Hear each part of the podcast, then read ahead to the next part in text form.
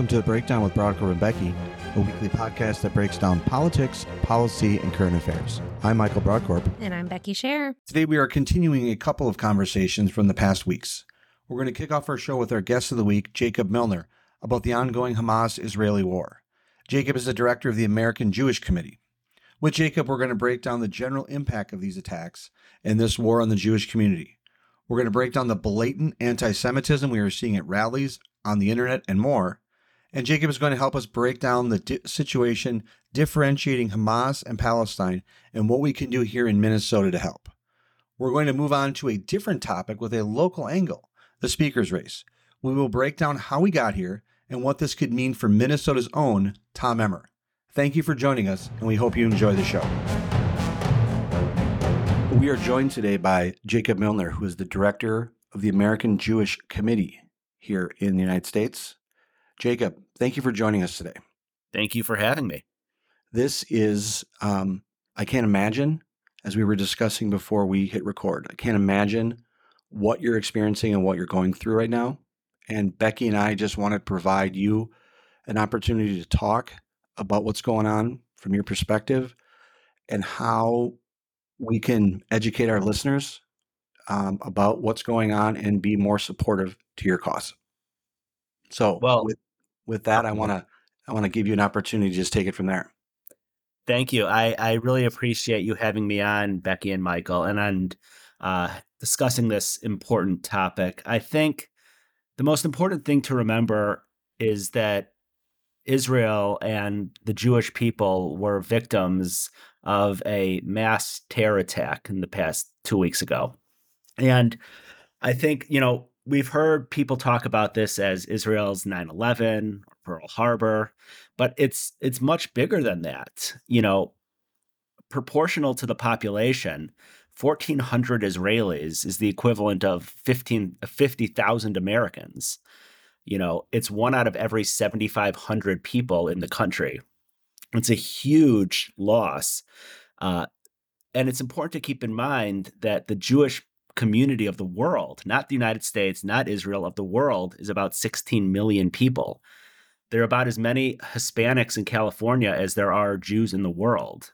So basically, everybody, you know, every Jew knows or is somehow tangentially related to this catastrophe, either somebody you know or somebody you know who you know or you know, a relative or a friend. Um, you know, half the Jewish population in the world lives in Israel. The other half lives in the United States with other communities sprinkled, you know, throughout the world. But of the 16 million Jews in the world, about 15 million live between Israel and the United States. So um, I think it's important to kind of put that into perspective that the reach of this sort of an attack is is is far reaching, far beyond really, I think, what most people can really comprehend the details of the attacks are, are beyond comprehension uh, for most people to understand. And the pain of the Jewish community is just unimaginable right now. How are you doing personally right now?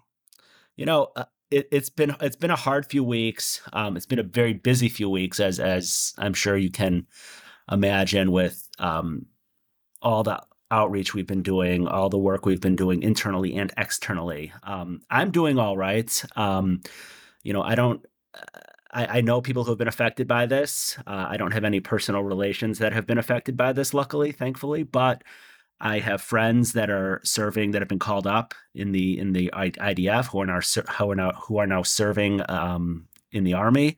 Um, I have friends that know people who were killed at the music festival, for example. Um, so it's been hard. It's been a hard few weeks. It's it's really something that you know people, certainly my age, have never experienced. Um, but this was the largest murder of Jews we've seen in the world since the Holocaust um, in a single day. And I think that that kind of puts it in perspective as well on the, the magnitude of this of this attack of this tragedy. That is a difficult, you know, Senator Coleman, when we interviewed him recently, made this the same statement. And I've heard it said before, but the shock of that statement, the effect of that statement is just profound and it just it has a, just an effect on you what you just said I, I, just mm-hmm. cannot imagine where we're at today it's just beyond comprehension and, and to mm-hmm. understand it in the historical context that you just did uh, as when we heard it um, with Senator Coleman. It's just a very powerful statement. It's a it's an, an unimaginably tragic statement, but it's just so powerful to know and to comprehend or to try to comprehend and understand it because what we're seeing is just beyond the words of horror. Thank you. I appreciate that. It's it really is like as you said, beyond the words of horror. It's beyond comprehension, really, to understand. This isn't uh you know, we've seen terrorist attacks. In fact, this week on Friday is the five year anniversary of the Pittsburgh shooting, which was on October 27th, um, 2018. And I think when that happened, that was obviously a, a horrible tragedy. Um, 11 folks were murdered in a synagogue, the largest, the, the, the, the biggest attack of American Jews uh, on American soil and how bad and how that felt for us as a Jewish community five years ago. And this is magnitudes bigger, but it only shows, you know, how real the threat is to the Jewish community. Um, you know, it, it's hard for non Jews to really understand that the amount of money the Jewish community spends on security for synagogues, for Jewish institutions, for JCCs, for schools is is is astronomical. It's a huge proportion of the budget. I don't know how it is when you go to church on Sunday, but when you go to a synagogue in the United States or anywhere in the world, you have to go through metal detectors. There's security guards, uh, security guards at the door, and I think that that really kind of hammers home the real threat that exists of anti-Semitism, which has been growing certainly around the world and in the United States over the past few decades. Um, and this attack in Israel two weeks ago really kind of shows the world the brutality of of folks that really want to kill Jews uh, and wipe Israel off the map. You know, you, you look at Hamas, which is a terrorist organization, and I know this has been said before. This isn't uh, two countries fighting each other. This is a, a liberal democratic country, Israel, fighting a, a, terrorist organization, no different than Al Qaeda, no different than ISIS, no different than Boko Haram or whoever, whichever one you want to choose from. Um, but Hamas's charter um, says that they, they not only want to wipe Israel off the map, but if you read Hamas's charter, you can pull it up online. It talks about how they want to kill every Jew. It's not about Israel. It's about killing Jews uh, and, and and wiping the Jews off the earth. And I think that that's an important thing to understand as well. It's not it it it it puts kind of this con- puts this conflict in a larger context here, and I think the world is starting to wake up a little bit to that. Since the attacks of October seventh, there has been a rise, mm-hmm. a notable rise in anti-Semitism across the country and across the world. Uh, just uh, yesterday in, in Minneapolis, uh, mm. a flag of Hamas was openly flown and paraded down a street in downtown Minneapolis. A known terrorist group, Hamas. The flag was openly flown. It was horrifying and sickening to see that imagery and to see that video and to see and hear the reaction to that uh, of the flag of Hamas in, in downtown Minneapolis. What can be done to help combat the the rise of anti-Semitism right now? You know, that really, Michael, is is an age old question. Yeah. um, but I will say it's a serious question, and I, I don't take it lightly. Um, you are correct. We have seen um, by every metric, uh, anti-Semitism in the United States. Now I'm focusing on has increased by degrees over the past few years.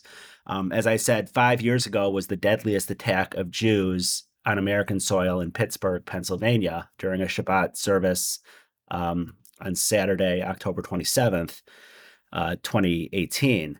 But we have seen not just violent attacks, um, which has also increased, you know, Jewish people getting attacked on the streets of uh, in, in, Brooklyn, for example, or in New York, or in Los Angeles, uh, kosher supermarkets or synagogues getting tagged with graffiti um, people getting you know punched on the, in the street, uh, punched in the street. We've seen all of these incidents rise, and the FBI reports that come out every year on hate crimes in America show us the same the same statistics that the Jewish community in the United States, which is really 2% of the population, accounts for over 50% of all religious hate crimes in the United States.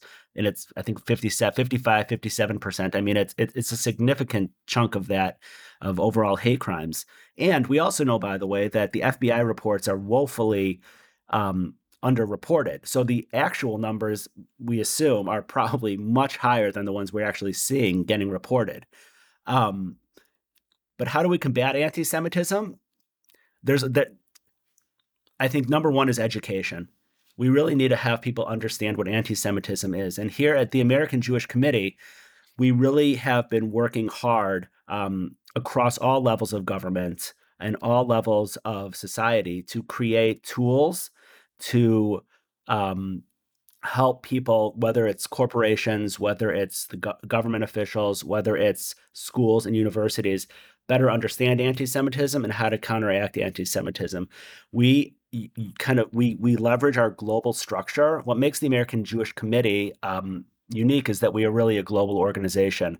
Um, so we use our global structure to work across sectors of society uh, to to help educate, you know, government officials, like I said, universities, um, others in society to to understand anti-Semitism and how to combat anti-Semitism. One thing that we've been doing is working with anti-Semitism envoys um, around the world. A number of countries have special envoys. The United States now has an ambassador level position um, dedicated to this. Has had this position for several administrations. Now it's been elevated to an ambassador level.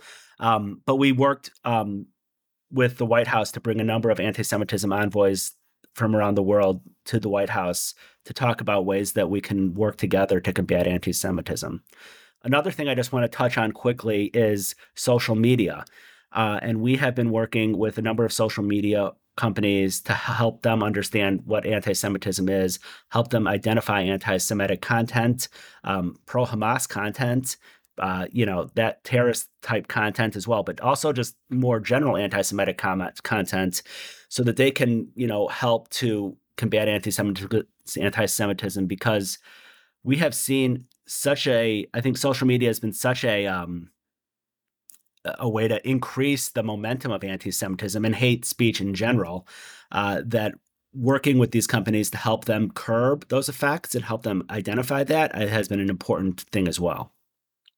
I was prepping some questions in advance mm-hmm. of this, and I wrote that question out, and I just was, it was just horrible that I had to mm-hmm. write that question to you. That, that in this day and age, that was a question I would be asking today mm-hmm. on this podcast. It just seems, it there is a, what can be done to combat anti-Semitism right now? It's just, I, I sound almost juvenile for asking it, but my intent is sincere. I know Becky's intent is mm-hmm. sincere. What can we do to be helpful? What can we do to stop so, this? And just the American Jewish Committee publishes has published for the past four or five years a report on the state of anti-Semitism in the United States, and 90 plus percent of Jews in the United States view anti-Semitism today as a serious problem in this country. It's 90%, and the fact that 90% of anybody anywhere agrees on something yeah. uh, in this day and age shows how pervasive a problem it is.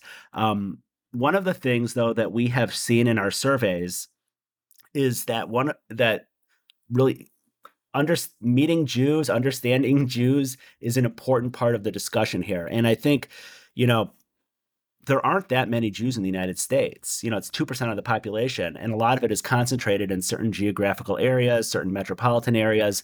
Um, having people, especially if they don't live in communities where you have a large number of Jews, really, you know, meet Jewish neighbors, understand Jewish traditions, understand Jewish customs, understand you know your neighbors has d- does show that people that have those relationships really do have a better understanding of um, of anti-Semitism and has a better understanding of identifying anti-Semitism and standing up to anti-Semitism. So one of the things I would recommend is, you know, recommend to your listeners is to really reach out to your Jewish neighbors. I can tell you that the Jewish community in this country feels isolated right now. I know that we I've heard from friends that aren't Jewish. I've heard from neighbors and colleagues, and it's wonderful. But a lot of people are feeling kind of are feeling alone, and they're feeling that they're not, you know, all the work that we do as a community to reach out to other communities and through allyships and interreligious work and interfaith work, um, we feel we're not necessarily seeing it back. And I think that would be an important thing to your listeners. If you have Jewish friends, Jewish colleagues,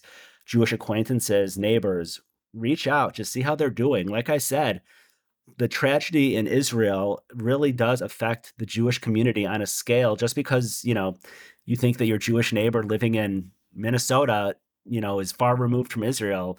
My guess is that person actually isn't, that, that they know somebody or they're somehow affected by this. And I would I would recommend that uh, reaching out is is a very important kind of first step in understanding the Jewish community and um, you know even in combating anti-Semitism. But can I just get back to one thing you said earlier, Michael, which is the Hamas flag in Minneapolis? Um, I can't imagine after 9/11 someone driving down the streets of Minneapolis, for example, with a, an Al Qaeda flag or a Taliban flag. I think that um, not only is that deeply disturbing on on a number of levels, obviously. Um, I think it also speaks to your other point on anti-Semitism, is that the Jewish community feels scared and under siege right now, and to have somebody. Um, and I realize there's free speech. You're free to do whatever you want, but just because you have the freedom of speech doesn't mean you have a freedom of no consequence. And I really do hope uh, that people of humanity and people of good conscience see that and really do um, call those sorts of acts out because it's not just an anti-Semitic, anti-democratic, anti. It's anti everything that we believe in. Hamas is a terrorist organization uh, that does not believe in anything that I don't care if you're a Republican, I don't care if you're a Democrat, I don't care if you're left, right, or center. I guarantee you that the ideology of Hamas is not the ideology that we would want to be promoting in the United States or anywhere in the world. You're correct. I want to just add a, a little backstory. I saw the video yesterday, was horrified by it. And I wanted just to add one one additional personal story. When I worked at the legislature in the early late 90s, early 2000s, there was a Klan rally, a neo-Nazi rally mm-hmm. at the state capitol in Minnesota. I remembered I worked worked for the Senate. I remember the offices were closed. I think it was a Saturday. The offices were closed. They told us to stay away. Uh, I was doing some press work and other work. I was there that day because the Republican Party of Minnesota was working with some coalition groups to do some type of unity event in the state capitol afterwards. I remember being at the state capitol and seeing a Nazi flag. And it was terrifying to see a Nazi flag being flown mm. by supporters proudly and openly that image stuck with me. And I just, the pure hatred that was exhibited by those people in flying that flag, that is mm-hmm. exactly how I felt yesterday.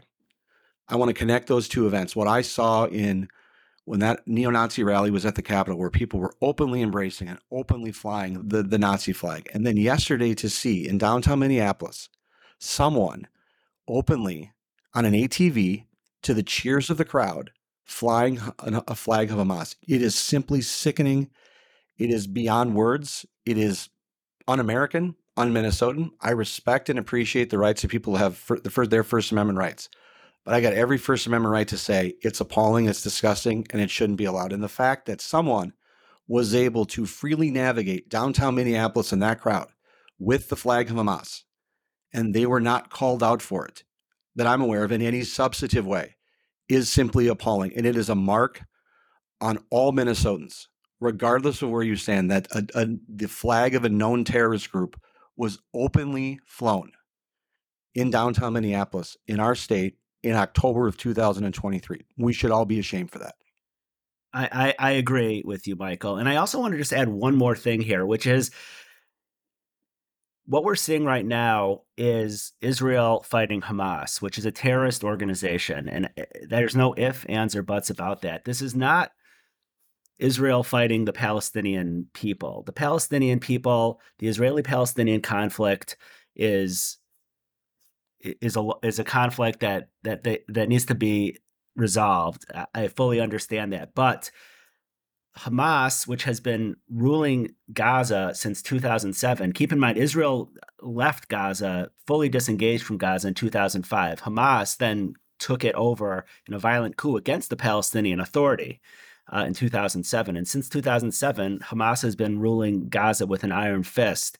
And I really think that we need to think about, you know, f- the people of Gaza are really victims of Hamas terrorists as well, not just the Israelis that have to endure the rockets and obviously the the most recent attacks against uh, uh, by Hamas, but the people of Gaza are also victims here of of Hamas, and I think that that's important to keep in mind that innocent Palestinians are, are, have been killed and and will will will suffer because of the actions of Hamas. And um, to your point, Michael, that someone would feel the need or feel the desire or feel the urge to drive around Minneapolis or anywhere with a Hamas flag really is like you said it's the same thing as running around with a nazi flag. It's it's it's beyond the pale of decent society. And i think we all need to be condemning these actions to remember that um, you know there's certain things that are just that are over the line and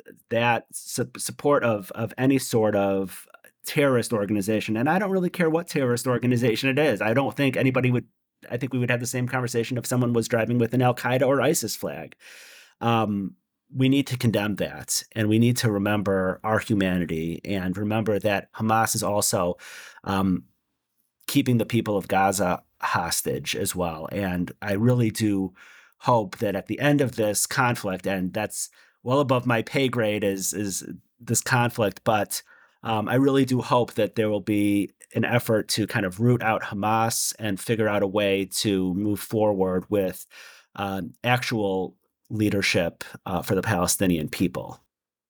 And I think that is a really important distinction. Um, you know, this is a war on Hamas. It's not a war on mm-hmm. Palestine. Mm-hmm. And you have said publicly that you want, quote, peace for Israelis and Jews and mm-hmm. Muslims mm-hmm. and Palestinians. Is there anything that we can do here locally um, as as non-Jewish Americans um, to help promote and share that message and help distinguish? I think it's a really important thing that you just said you know, I think eh, not necessarily what people are hearing and, and what can we do to help share and promote that this is truly against Hamas, not Palestine. No, absolutely. I think that first of all, it's important to distinguish, like I said, that, or for people to be able to distinguish between Hamas and Palestinians. And the Israeli-Palestinian conflict is certainly a, a deep-rooted conflict and a conflict that um, will will continue to have to be negotiated uh, toward a, a, resolution. But uh, it is unquestionable that Israel cannot have a terrorist organization that threatens its citizens um, you know, right on the border. I mean, literally, like you know, like the border between Edina and Minneapolis. Imagine if you had like Hamas on one side of that border, um, you know, trying to launch attacks on the Minneapolis side. It's it's an untenable situation for any country in the world, and no country in the world, by the way, I think, other than Israel, has really ever asked to try to restrain itself to protect its citizens? Um, I, I, I, can't think of any other country that is under the immense pressure that Israel's always under um, to to protect its citizens, and at the same time also um, restrain itself in a way that will kind of seek international approval. Um, but I think to your question, Becky, which is a very good question, is uh, first and foremost, I think making sure that the Jewish community feels good uh, and feels safe and secure is important, but also to understand the Muslim community in this country as well, by the way, is also experiencing an uptick in Islamic phobia. We saw a ter- terrible attack of a, child in Illinois and Chicago last week.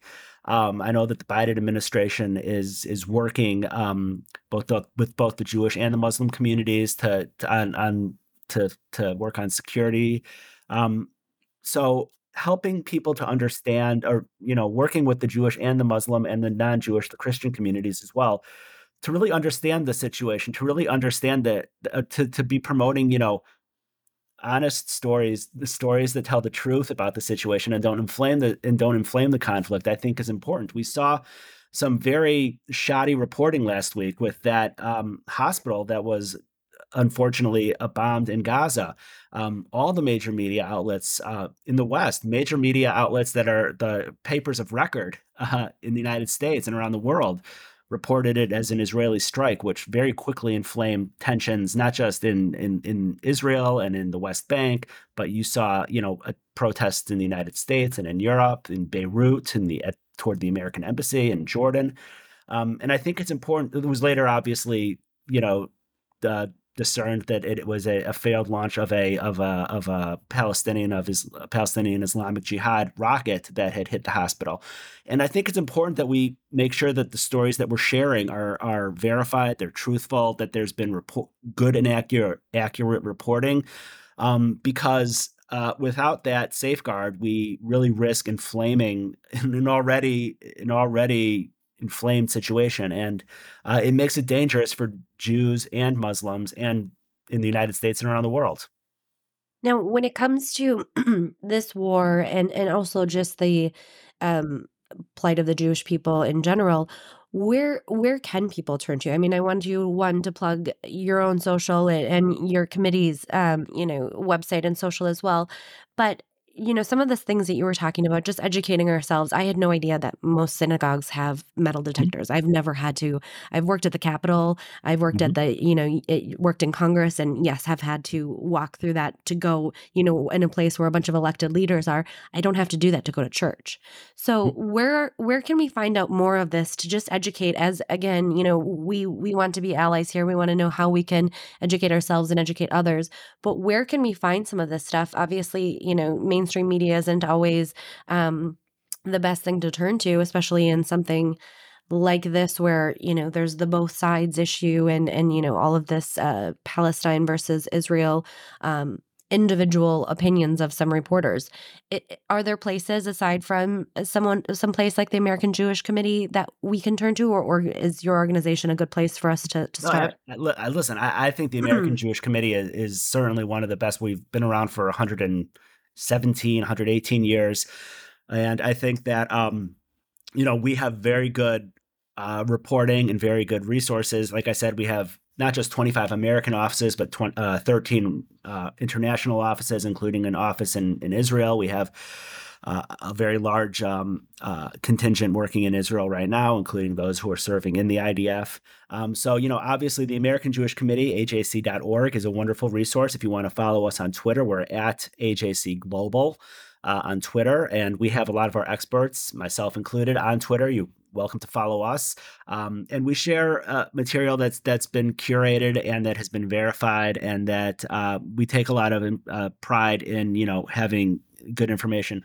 You know, locally in Minnesota, there's other great resources. The uh, Jewish Community Relations Council of Minnesota and the Dakotas um, is an excellent uh, resource as well, as is the Minneapolis and St. Paul Jewish Federations. I think all of those are excellent um, places to go for information as well. We want to be incredibly sensitive of what you're experiencing right now, but we wanted to have you on to talk. We wanted to give you an opportunity just to talk to our listeners. We want to be as helpful as we can be, and I want you to know that you can rely on us. If there's an, if something that comes up, you need a platform, or if there's something that we can promote and discuss related to what's going on right now, we want to be advocates for knowing that you are seen. We're with you. We want to be helpful. We want you to be safe. Everyone in your community to be safe. We want the state of Israel to be safe. We want this to be resolved in a way that allows Jews to exist, Israel to exist freely and openly in this world. And if there's something that it sounds trite again, it sounds glib, but if there's something that Becky and I can do on this podcast to help give a voice to that, to what you're experiencing, what you're going through, please know that you can rely on us at any point. I appreciate that. And it really does mean a lot, not just to me personally, but I know to the Jewish community in Minnesota, in the United States and around the world that we have friends and allies like yourself who are willing to to speak with us, to hear our stories, and to to really advocate for, on our behalf. Because, as I said, ultimately, there's not that many Jews in the world. The Jewish population of the world, I believe, in 2023 actually just reached its pre-Holocaust levels. Um, so we're talking 78 years out and having allies like yourself, uh, people of good conscience, you know, from all religions, from all sectors, from all countries, uh, is the most important thing for us right now. So, you know, keep sending your good thoughts and your prayers, and you know, anything you can do to to your Jewish friends, your Jewish neighbors, to support. Uh, the United States and Israel alliance, which is extremely important. Um, and I can't thank you enough for that. Jacob Millner with the the director of the American Jewish Committee here in the United States. Jacob, thank you so much for joining us today under Thank these difficult having me. circumstances. And we, we hope to speak to you again, hopefully under better circumstances. I look forward to it. Thank you. Thank you. Becky, we just spoke with Jacob Millner, the director at the American Jewish Committee. Your perspective. Um, I think it was really enlightening. You know, I, I think we've I've discovered a lot over the last couple of weeks.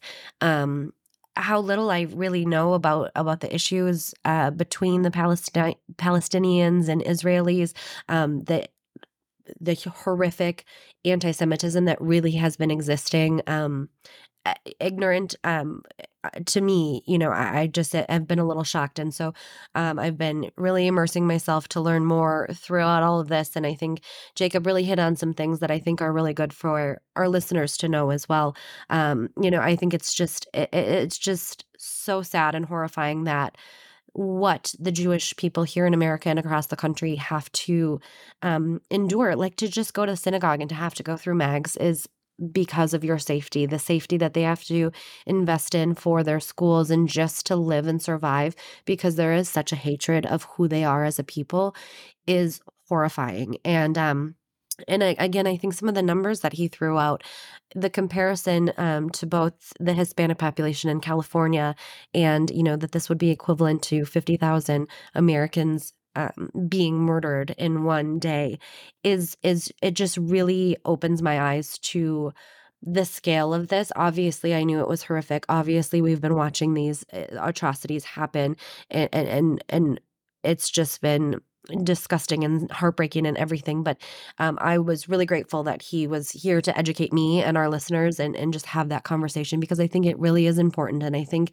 as we discussed you know wanting to to be advocates and to be allies and to to do what we can um, for the Jewish Americans in our lives in our communities. Um, I thought it was really helpful to hear what he had to say in a different perspective um, from somebody who obviously lives and breathes this, but also is is is his career. Um, and so, um, it, yeah, it was just very enlightening to me.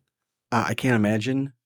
I have no frame of reference and under in, in a sense of understanding as to what he and other members of the Jewish community are experiencing right now. Um, it has been very difficult to see not only the raw images of what happened on October 7th, the fallout, the fallout from that, but also I think the institutional anti-Semitism that I have seen time and time again since this happened.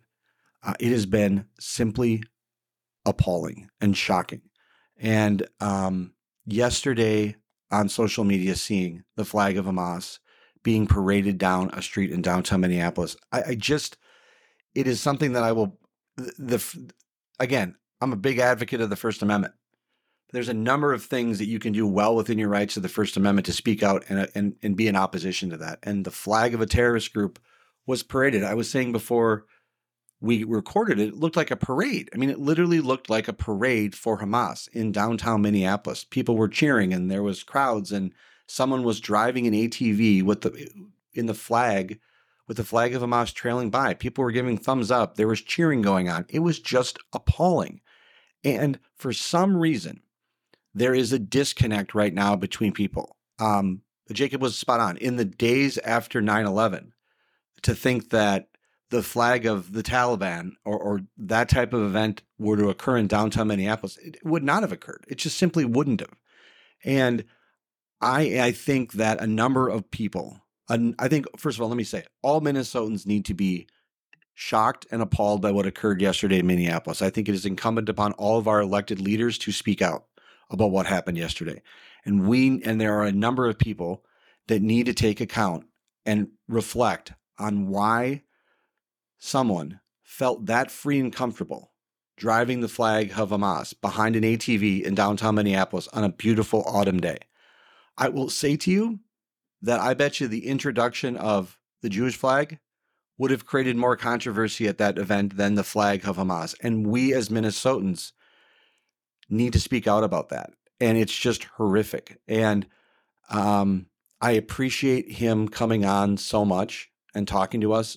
It is an incredibly, I can't imagine an incredibly difficult time, an unimaginable difficult time. And what we're trying to do on our podcast is get voices that can speak. We wanted him to speak from his perspective on it, and we're going to continue to do that uh, with all of our guests. But it was just really important to give, I think, a very strong statement today of support for Jews, the state of Israel, and to allow someone like Jacob, with his credentials and title, the organization that he represents, to come on and put a voice to this because it's what our listeners need to hear. It's what Minnesotans need to hear. It's what the world needs to hear. And I'm I'm appreciative um, that we've created this space once again to allow to allow guests like him to come on, and I hope we continue doing it. Agreed. And you know, anytime we can talk to somebody that opens my eyes and educates me as well as uh, personal point of privilege. So um, I'm very grateful for for that time with Jacob this morning. Becky, we want to spend a few minutes pivoting to our next topic, which is the possibility that Tom Emmer, Congressman Tom Emmer from Minnesota, may be the next Speaker of the House of Representatives. We are recording this on a Monday. We will be releasing it on a Tuesday. As of now, Congressman Emmer is one of nine candidates that is seeking the speakership we've had a number of we've we first of all we've talked about Congressman Emmer and been advocates of Tom Emmer since for very long on this podcast. We had him as a guest in July. He was talking about his role as the House Majority Whip. Uh, in the time since he was on, um, Kevin McCarthy was ousted as Speaker of the House of Representatives. We had David Fitzsimmons, who works for Congressman Finstad, on to give his perspective and his take on that. And I don't believe that any of us would have thought that when we interviewed David Fitzsimmons that we would not have a speaker yet, or that we would be talking about the possibility of Tom Emmer being uh, a member of being a member of Congress, but being the speaker. And so, Becky, I want to give you an opportunity. You worked for Congressman Emmer for three years in Washington. I want to give our listeners just lay that groundwork and recognize you are a subject matter expert on someone who may be third in line for the presidency. I want to get your take as to how you, what your perspective is on that and uh, inform our listeners. Yeah, well, um, you know, said it before, I'll say it again. Big Team Emmer fan here.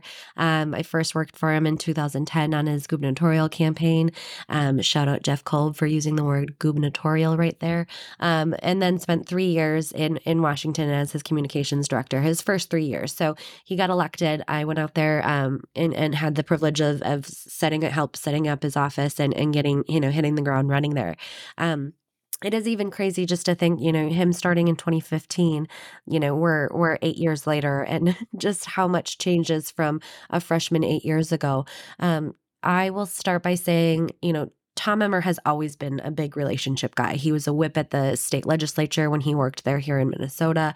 Um, building connections and building relationships has always been something he has done in his personal life and professional life, and something he has really made a priority of. So, starting, you know, in the office, David Fitzsimmons, who we had on, was his chief of staff when I started as well and really emphasize that within the staff as well. So, staff would connect with other staff if there were special elections with Republicans getting elected, opening up their new offices.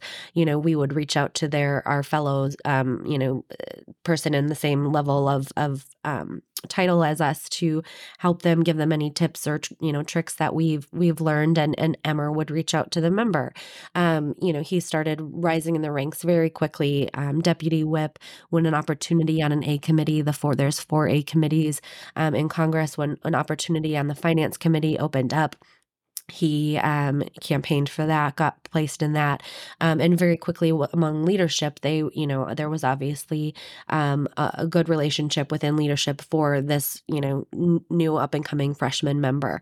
Um, and then since that, over the years, we've watched him come over to the NRCC and really work with um, electing Republicans across the country. So this is times where he's traveled to states, he's raised money for, you know, different candidates. He has done things with them personally, educating, mentoring um, and I just want to bring in here a little bit of um, within those connections at the NRCC. In 2022, he helped raise $9.2 million for House races. He's already raised, helped raise almost $8 million for the 2024 cycle. Um, And these are things that he is able to tout now in his speakership race. Now, obviously, there has been a number of different candidates that have um, put their name hat in the ring and and have since dropped out.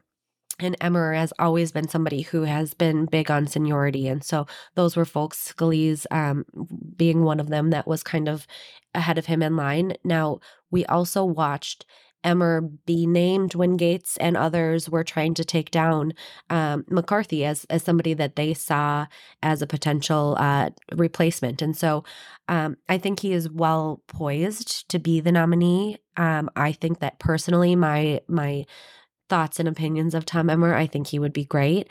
It's a tough position to be in, but um, I think that in his last, you know, eight years in Congress, he's really worked to build these relationships across all factions and, um, you know, all sides of the Republican Party and Republican conference out there.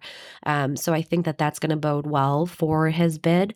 We will find out tonight. Um, as you mentioned, we're recording on Monday. There's an internal candidate forum debate of sorts um, tonight, Monday evening, and 9 a.m. Tuesday is when they're going to. So after this is out, we might have some more information about about who comes out of that internal conference nominee nominating session and potentially a, a vote. Yeah, I should disclose to our listeners our plan is, depending on the outcome, we may have a bonus episode covering this topic more later this week, but we wanted to, I wanted an opportunity to once again cement and establish Becky's connection, her work experience with Congressman Emmer. Becky has done something I have never had the op- have not had the opportunity to do, which is work out in Washington and her experience and her knowledge of Congress and her working relationship with Congressman Emmer, I think is going to be an insight that we're going to tap into. I wanted to ask you, Becky. I think that Congressman Emmer, we had him on in July, and I think I had not spoken to him in a while. He just looked fantastic. He was peppy. He just great visuals. He was energetic on message, great talking points. We released that interview. I re released it. We released it over the weekend, and it's just a great interview and you can hear him talk about the dynamic of the team. And it was incredibly insightful to hear his perspective back then, but also look at it now in light of the events that are happening.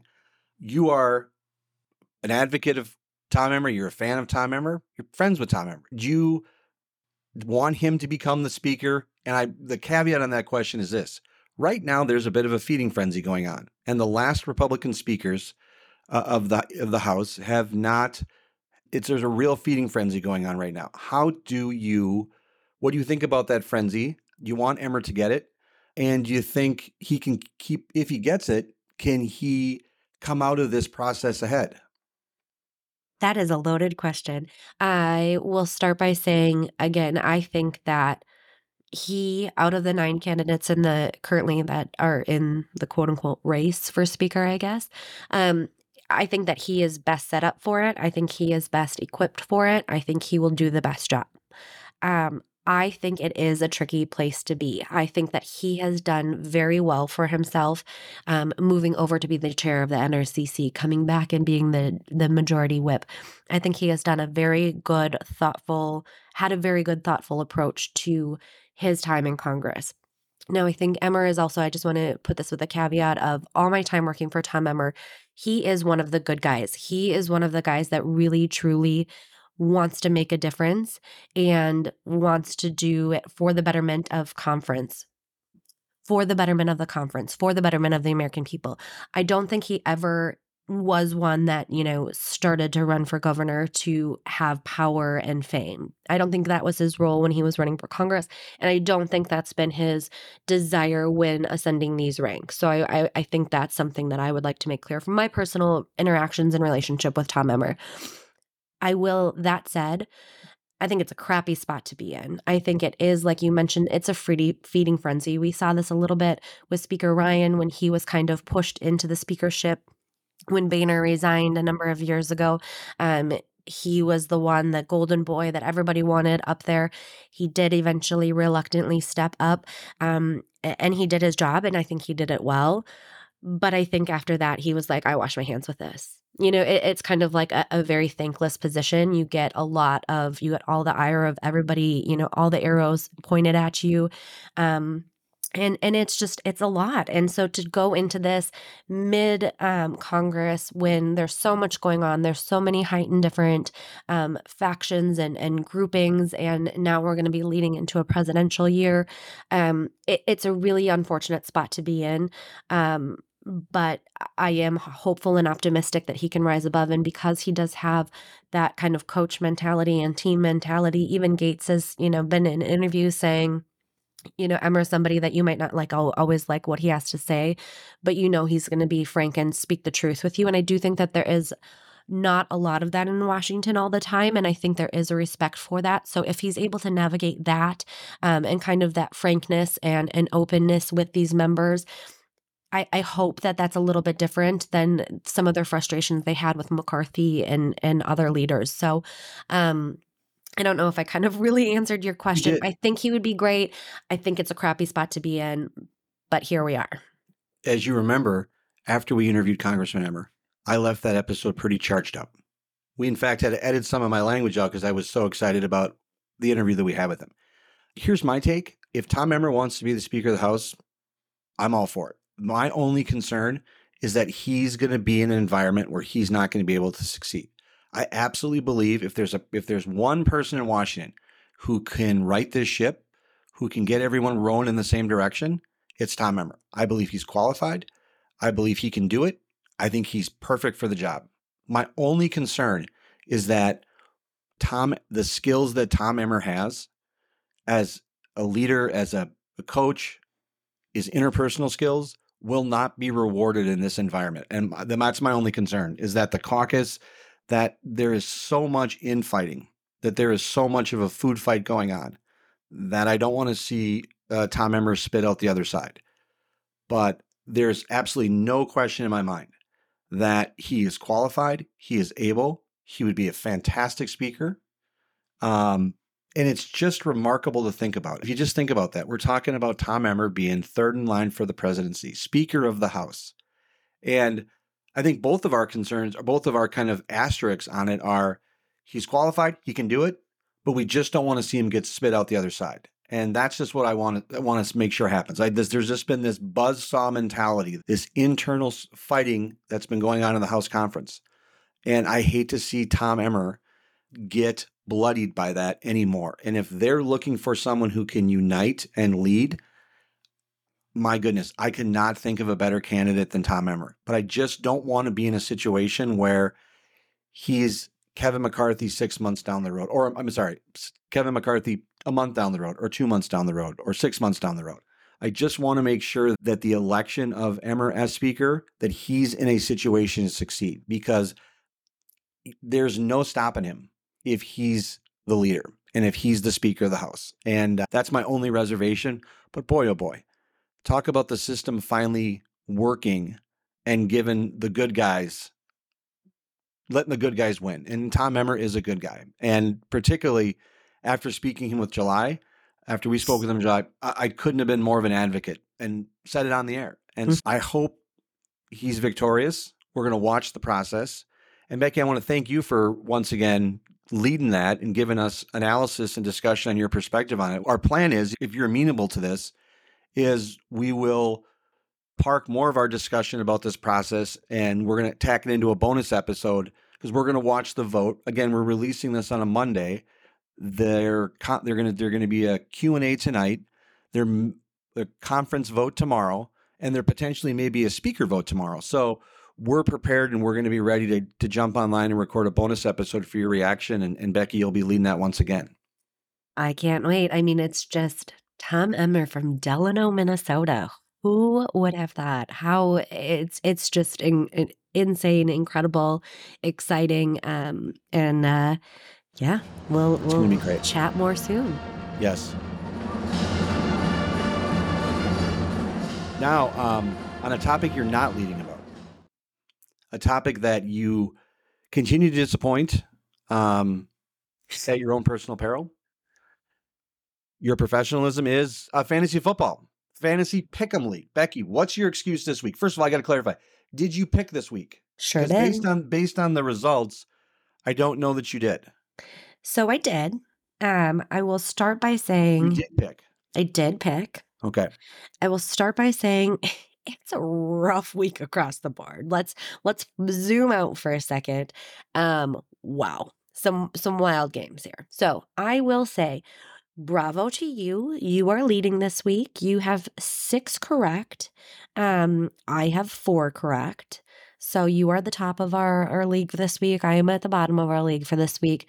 But in comparison, last week you had nine right and I had 12 right three times. I mean, it is just like roller coaster ride of a week here. Um, so I, I got I got no real um excuses except for these teams just need to do better.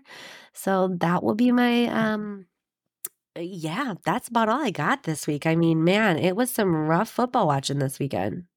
No, I feel very comfortable where I'm in. Your excuses aside, I feel very comfortable where I'm in, where I am right now. Um, I'm leading right now. I got a Mhm. game day decision to make about the Vikings game, where my pick comes in. Mm. That's going to be closer to the game. I'm going to be going there tonight to watch the game. I'll be with my daughter tonight at the game. Monday Night Football, San Francisco 49ers at home at US Bank. Becky, I feel very good because independent of where I go tonight, I could be up. I could have, I could potentially, I have a two game lead right now. Yeah. So I'm guaranteed to pick up a game on you. Yep, at And least so one. your slow You're and steady is certainly more slow than steady right now. Got lots of weeks left. Lots of, yes, there's a lot of football. We're not even at the halfway point yet. Yeah. I also want to take this opportunity to explain that I have a horrific cold. So, this is the excuse for my voice.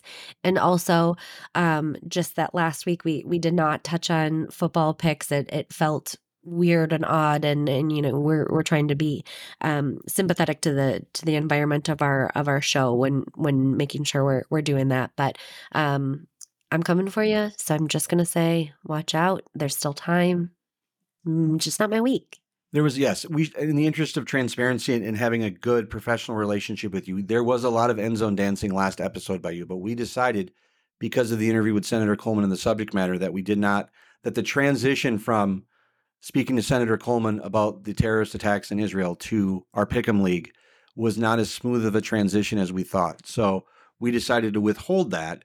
But I do want to disclose that Becky was throwing the heat. That audio may be released at a later point, maybe in a best of but there was a lot of gloating, and I would say well deserved gloating because you did. game I'm three fair, If I'm fair, you yeah you were the point leader last week. You got 12 last week, just to make sure. So when, if we would have, if that audio would have been released, there would have been a lot of gloating and well deserved gloating because Yeah. you did have the lead. but to go from 12 right last week to four right this week is, is Yeah. pretty damaging to my psyche right now Yeah, and uh, as it should be. But that's you did have some gains. I want to I want to give I want to note the points on the board and be accurate and fair. um, I would like to close the show with um, one point of personal privilege. Um, Oh so as as folks might remember, uh, over the summer when Michael came back after his um, brief stint away, he graced me and Jeff Kolb with wonderful gifts, and and one of mine was a gift card to Dairy Queen um, for the ice cream cake that I couldn't stop talking about and craving during my pregnancy. So um, it was my husband's birthday uh, last week, and we got a birthday or a ice cream cake. And here's the best story of it. I ordered online, trying to order ahead like a good person. Go to pick it up. They don't have my order, which is fine. It wasn't customized. I just wanted a cake. So I'm like, I'll just take one out of the freezer. And they're like, well, we don't have any more of the peanut butter cup ones anymore or any of the small ones, just sold that. So we'll give you a large peanut butter cup one for the price of a small. I've been eating ice cream cake like every day for like 10 days right now. Fantastic. Yeah, it is great for my appetite. It is not great for the fact that I'm getting married in six weeks, but you know, I priorities are uh, eating ice cream cake at this point. Well, I'm glad uh, you were very deserving of that ice cream cake. I'm glad you were able to partake in it and get a little extra. That's wonderful. Whoop, whoop. It's, it's that's the, the best type of gift to give. Then, okay, It was great. Becky, I want to thank you again for another good week, and we'll talk soon. Sounds great. Bye.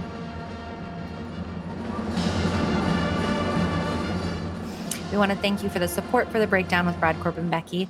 Before we go, be sure to jump over to the platform wherever you listen to your this podcast and give us a review. You can also leave a review on our website at bbreakpod.com. You can find us at Twitter at bbreakpod. And the big breakdown with Brodkorb and Becky will return next week. Thanks all.